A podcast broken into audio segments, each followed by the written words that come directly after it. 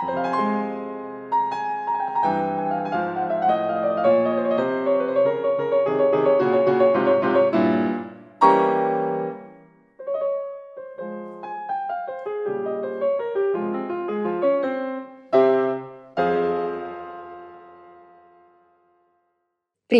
Это подкаст «Ноты и даты». Меня зовут Ляля Кандаурова. Здесь мы обсуждаем классическую музыку на каждую неделю и месяц года. И сегодня речь пойдет о небольшой фортепианной пьесе под названием «Июнь», написанной Фанни Мендельсон, одной из самых поразительных женщин-композиторов европейской истории. Фанни Мендельсон родилась в 1805 году, когда Бетховену было 35 лет, Шуберту 8, а Россини 13.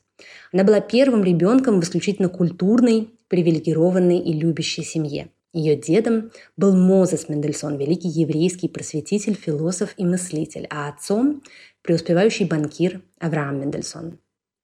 В семье было четверо детей. Фанни – старшая, Феликс, будущий великий немецкий композитор Феликс Мендельсон Бартольди, бывший на 4 года младше Фанни, а также Ребекка и Поль, младше Фанни на 6 и 7 лет соответственно. Фанни была исключительно одаренной пианисткой, также на высочайшем уровне занимаясь дирижированием и композицией. Дети в семье Мендельсонов росли в надежной крепости любви, внимания, финансового благосостояния и питательной культурной среды. Берлинский дом, замок на Лейпцигерштрассе 3, где жила семья Мендельсонов с обширным садом и каменными колоннами, был уникальным салоном и местом встреч. В нем бывали философ Гегель, естествоиспытатель Гумбольд, поэт Генрих Гейне, сказочник Якоб Грим, скульптор Торвальдсен и скрипач Никола Паганини. Дети Мендельсонов говорили на пяти языках, включая пару мертвых, занимались живописью, спортом, дирижированием и композицией, играли на нескольких инструментах.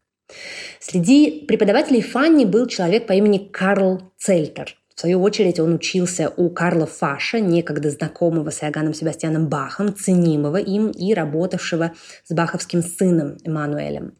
Так Фанни может считаться в педагогическом смысле внучатой племянницей великого Иоганна Себастьяна Баха. Цельтер также был близким другом Гёте, письмах, которым он в разные годы чрезвычайно высоко оценивал музыкальную одаренность Феликса и Фанни, не применув, однако, уронить в одном из писем антисемитскую ремарку на шутовски спародированном идише, заметив, что выйдет невероятный случай, если из еврейского мальчика получится артист. Цельтер занимался с Феликсом и Фанни контрапунктом. В среднем школьном возрасте эти дети штудировали зубодробительные сложности старинной полифонии и писали фуги. Позже он вывез молодого Феликса на торжественное знакомство с 72-летним Гёте. Фанни поехать не разрешили из соображения приличий. Девочка была не только превосходно образована, но и сверхъестественно талантлива. В 13 лет на день рождения своего отца она играла все прелюдии из первого тома хорошо темперированного клавира Баха наизусть. Все, включая Цельтера, Марию Биго, знаменитую пианистку, дружившую с Бетховеном и занимавшуюся с детьми Мендельсонов, включая отца детей Авраама, все признавали, что старшие дети, Фанни и Феликс, одарены в равной степени. Можно сказать, что Фанни в каком-то смысле была наставницей для своего брата в юные годы, однако все поменялось, как только девочка достигла 14-летнего возраста. Ее блистательное музыкальное образование внезапно оборвалось именно в той точке, где должна была начаться большая, серьезная международная карьера. Несмотря на либеральные взгляды, решение Авраама Мендельсона позволить своему второму сыну Феликсу стать музыкантом сопровождалось некоторыми сомнениями. Дать такое разрешение своей дочери он не мог ни при каких обстоятельствах. Молодая девушка исключительного образования и воспитания, она должна была украсить собой семейную жизнь. Создалась абсурдная ситуация. Артистические и художественные амбиции Фанни с одной стороны поощрялись и даже подстегивались. К примеру, тетя детей Мендельсонов писала их матери Лея о том, что Авраам, возможно, слишком давит на Феликса и Фанни, чересчур интенсивно вкладывая в них знания. В то же время, с другой стороны, амбиции девочки блокировались. Как только Фанни исполнилось 14 лет, вернувшись из поездки, отец подарил ей украшение, а Феликсу красивый его собственный канцелярский набор, с помощью которого десятилетний мальчик должен был написать свою первую оперу. В этой связи всегда цитируют полное любви, жестокости и желание защитить дочь письмо Авраама Мендельсона. Обращаясь к Фанни, он пишет, что музыка для Феликса будет основой жизни, а для нее лишь украшением.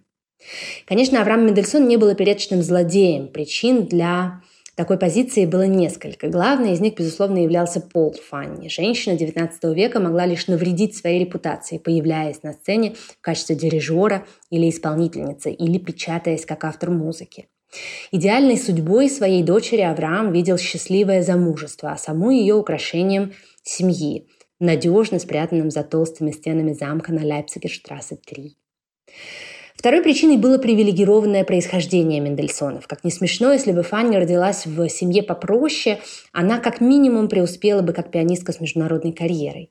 И, наконец, третьей причиной была национальность прекрасно знающий о вспышках антисемитизма в Германии, пока происходивших достаточно далеко от Берлина, но все-таки все более заметных, многократно ощущавший уколы антисемитизма на себе, Авраам вдвойне ревниво, охранительно и жестко относился к попытке Фанни заниматься музыкой и вообще любой творческой деятельностью публично.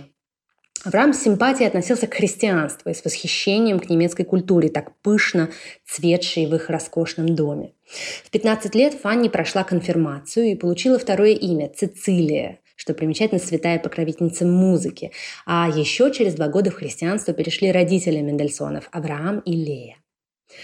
Действительно, музыка составляла основу жизни Фанни. Возможно, запрет отца на публичные выступления, которые она получила в 14, был воспринят ею спокойно. Как все подростки, Фанни очень волновалась перед концертами, испытывала чувство вины и ненависти к себе из-за воображаемых технических огрехов, которые сама у себя находила – но вот потребность сочинять была с ней всю жизнь. Фанни не прекратит сочинять после замужества. Она сама написала музыку на день своего бракосочетания с художником Вильгельмом Гензелем, который был вначале отвергнут, а потом все-таки принят ее семьей, и продолжила писать, пережив самые тяжелые моменты своей жизни, например, когда вторая и третья ее беременности закончились мертворождением.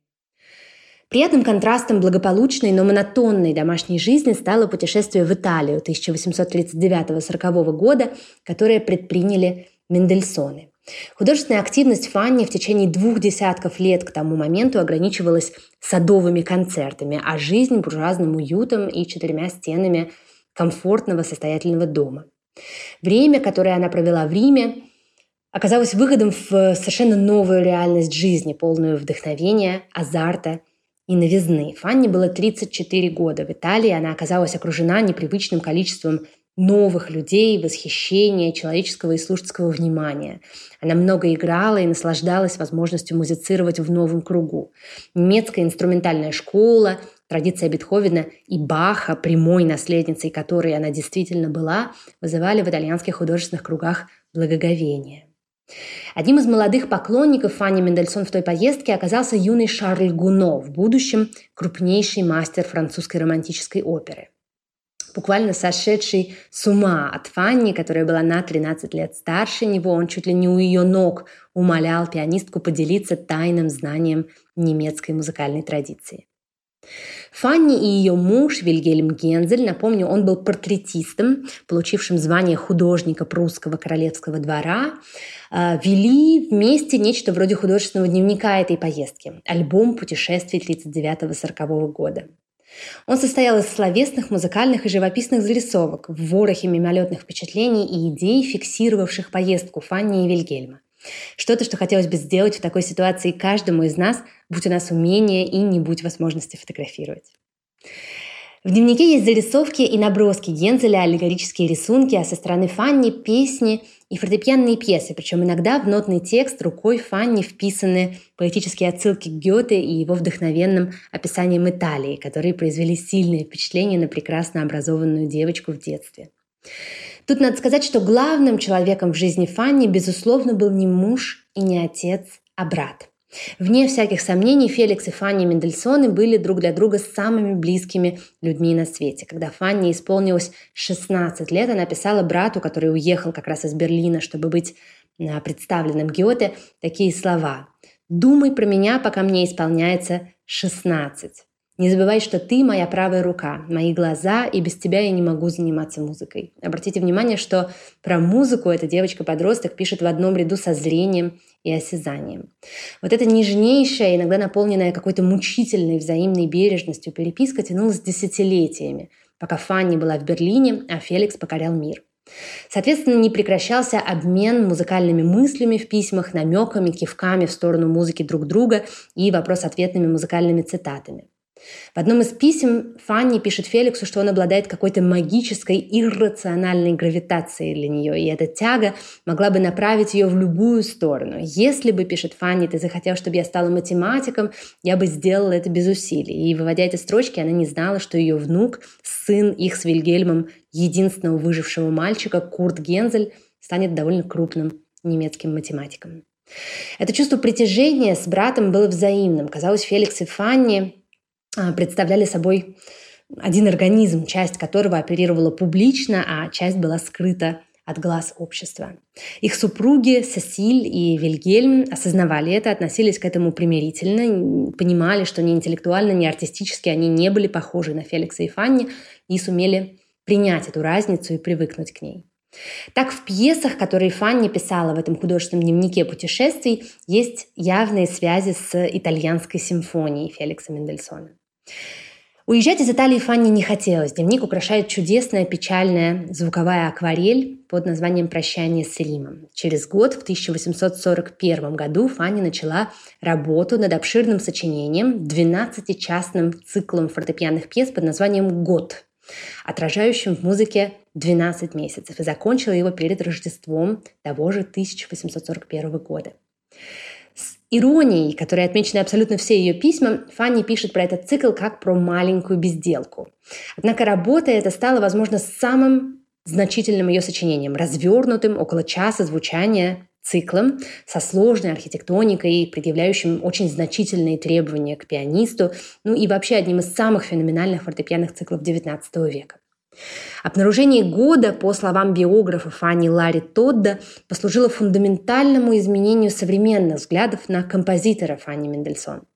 В этом цикле словно в линзе сошлись все качества, которые характеризуют ее музыку. Это блестящая пианистическая виртуозность а-ля Ференс Лист или его ученик Тальберг, сочетание перелетов рук, крупной и мелкой техники, двойных нот, арпеджио, эффект так называемой третьей руки, возникающий за счет спрятанного в потоках мелких нот мотива, или пассажи, требующие колоссальной выносливости, как в самой знаменитой пьесе цикла под названием «Сентябрь».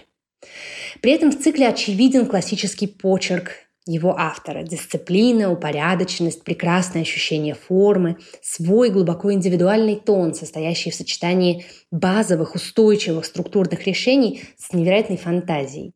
Фанни пользуется бетховенскими и даже баховскими элементами языка, например, простой трехчастной формой, когда совпадают крайние разделы и между ними есть контрастная середина, или мелодиями протестантских хоралов, которые лежат в самой основе, в самом сердце баховской музыки. При этом она постоянно экспериментирует и играет со всем этим, из-за чего ее музыка не просто хорошо информирована и вписана в немецкую традицию, но еще и удивительно своеобразна. Части цикла озаглавлены просто по названиям месяцев года. Желанием Фанни, однако, было не наивное живописное изображение природных метаморфоз. С одной стороны, да, она использует классические ассоциативные образы, например, июль – это изнуряющий зной римской кампании, октябрь – веселая дикая охота и так далее. С другой стороны, Фанни удается удивительно тонко переплести наблюдение над природой, проживающий календарный цикл с панорамой человеческих переживаний, калейдоскопом внутренних состояний, которые иногда соответствуют природе, а иногда находятся с ней в интересном и причудливом контрапункте. Конечно, это очень романтический подход, индивидуальный, субъективно увиденный цикл времен года. Мы видим в круге пьес цикла калейдоскоп чувственных ощущений, вспышек эмоций, каких-то полустертых воспоминаний, звукоизобразительных зарисовок. В первую очередь в нем отразились ее впечатления от поездки в Италию. Февраль в этом цикле месяц карнавала, а наша сегодняшняя пьеса «Июнь» – проникновеннейшая серенада с квазимандолинным аккомпанементом, стелящаяся под знаменитыми римскими балконами. Сегодня мы говорим об одной пьесе, но этот цикл, конечно, здорово послушать именно целиком. Фанни училась у Карла Цельтера, старомодного эрудита от музыки, учившего ее с оглядкой на тень великих мастеров XVIII века, поэтому спонтанность и эпизодичность, свойственные романтикам, для Фанни не характерны. Судя по этому циклу, ей удобно было мыслить крупным целым, очень классически и очень чеканно. Архитектура цикла под названием «Год» очень красиво. В нем есть интересные переклички между частями, но есть и линейный последовательный нарратив. Например, в музыкальном материале января Фанни заключает материал нескольких следующих месяцев, и получается такой эпиграф предсказания, который постепенно сбывается с течением времени внутри цикла. Важно еще сказать, что части должны исполняться атака. Э, это итальянское слово означает «без перерыва». Из этого получается, что цикл объединен в некое одно сквозное действие. И если пианист выполняет требования исполнения частей без перерыва, что довольно непросто технически, становятся слышны выбранные фани очень интересные сопоставления тональностей.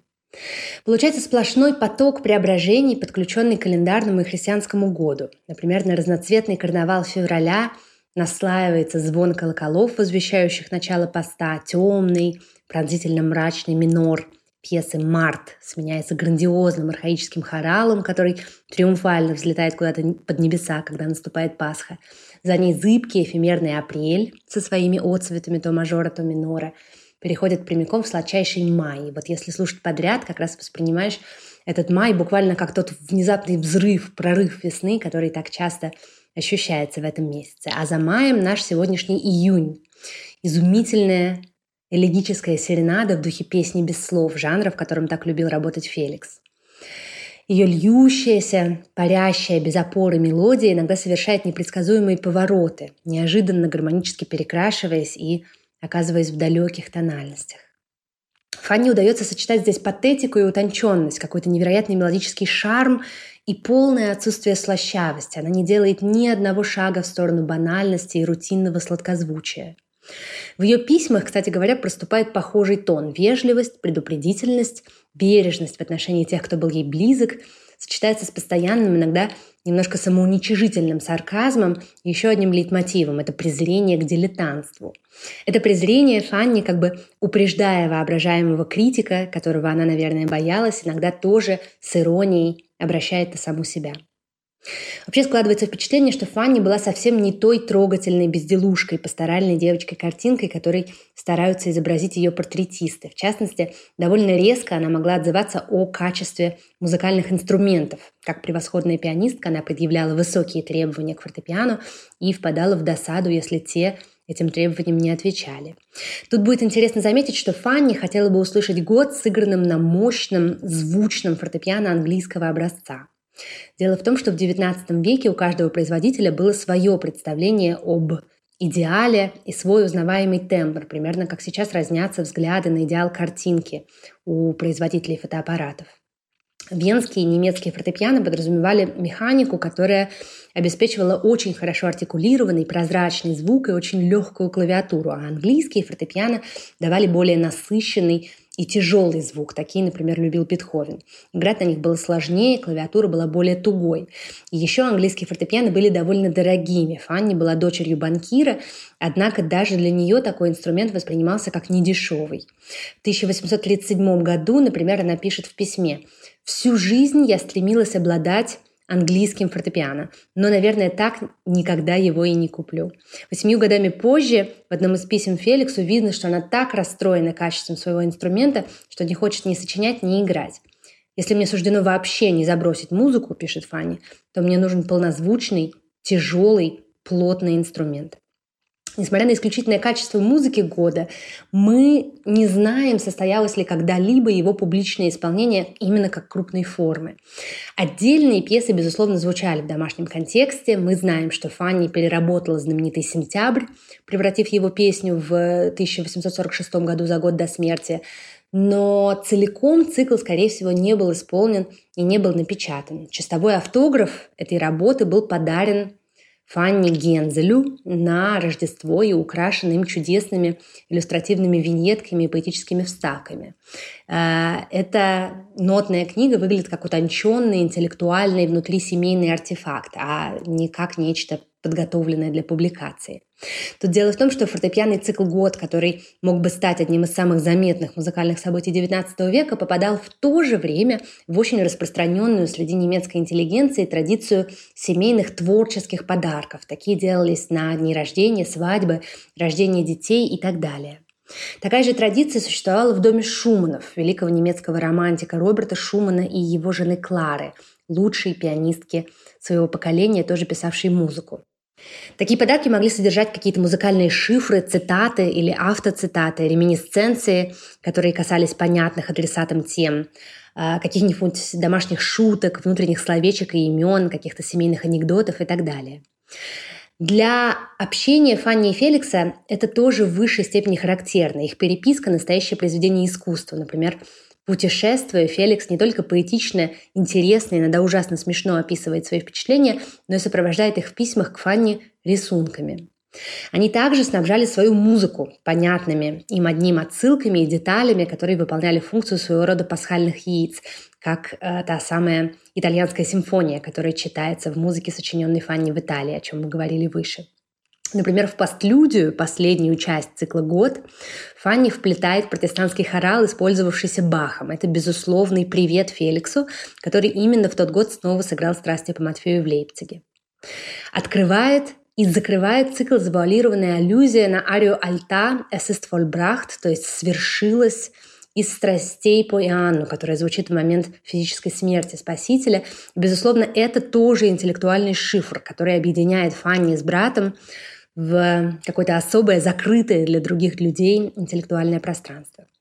Вот так выходит, что разгадывать цикл, который мог бы быть каскадом звуковых открыток об изменениях природы, можно ну, просто буквально как кроссворд. Некоторые исследователи считают, что его начало содержит аллюзию на медленную часть 31-й сонаты Бетховена, опус 110. Возможно, это, если это правда, такой жест Фанни в отношении самой себя, легитимной наследницы немецкой интеллектуальной традиции, которая так завораживала ее итальянских знакомых.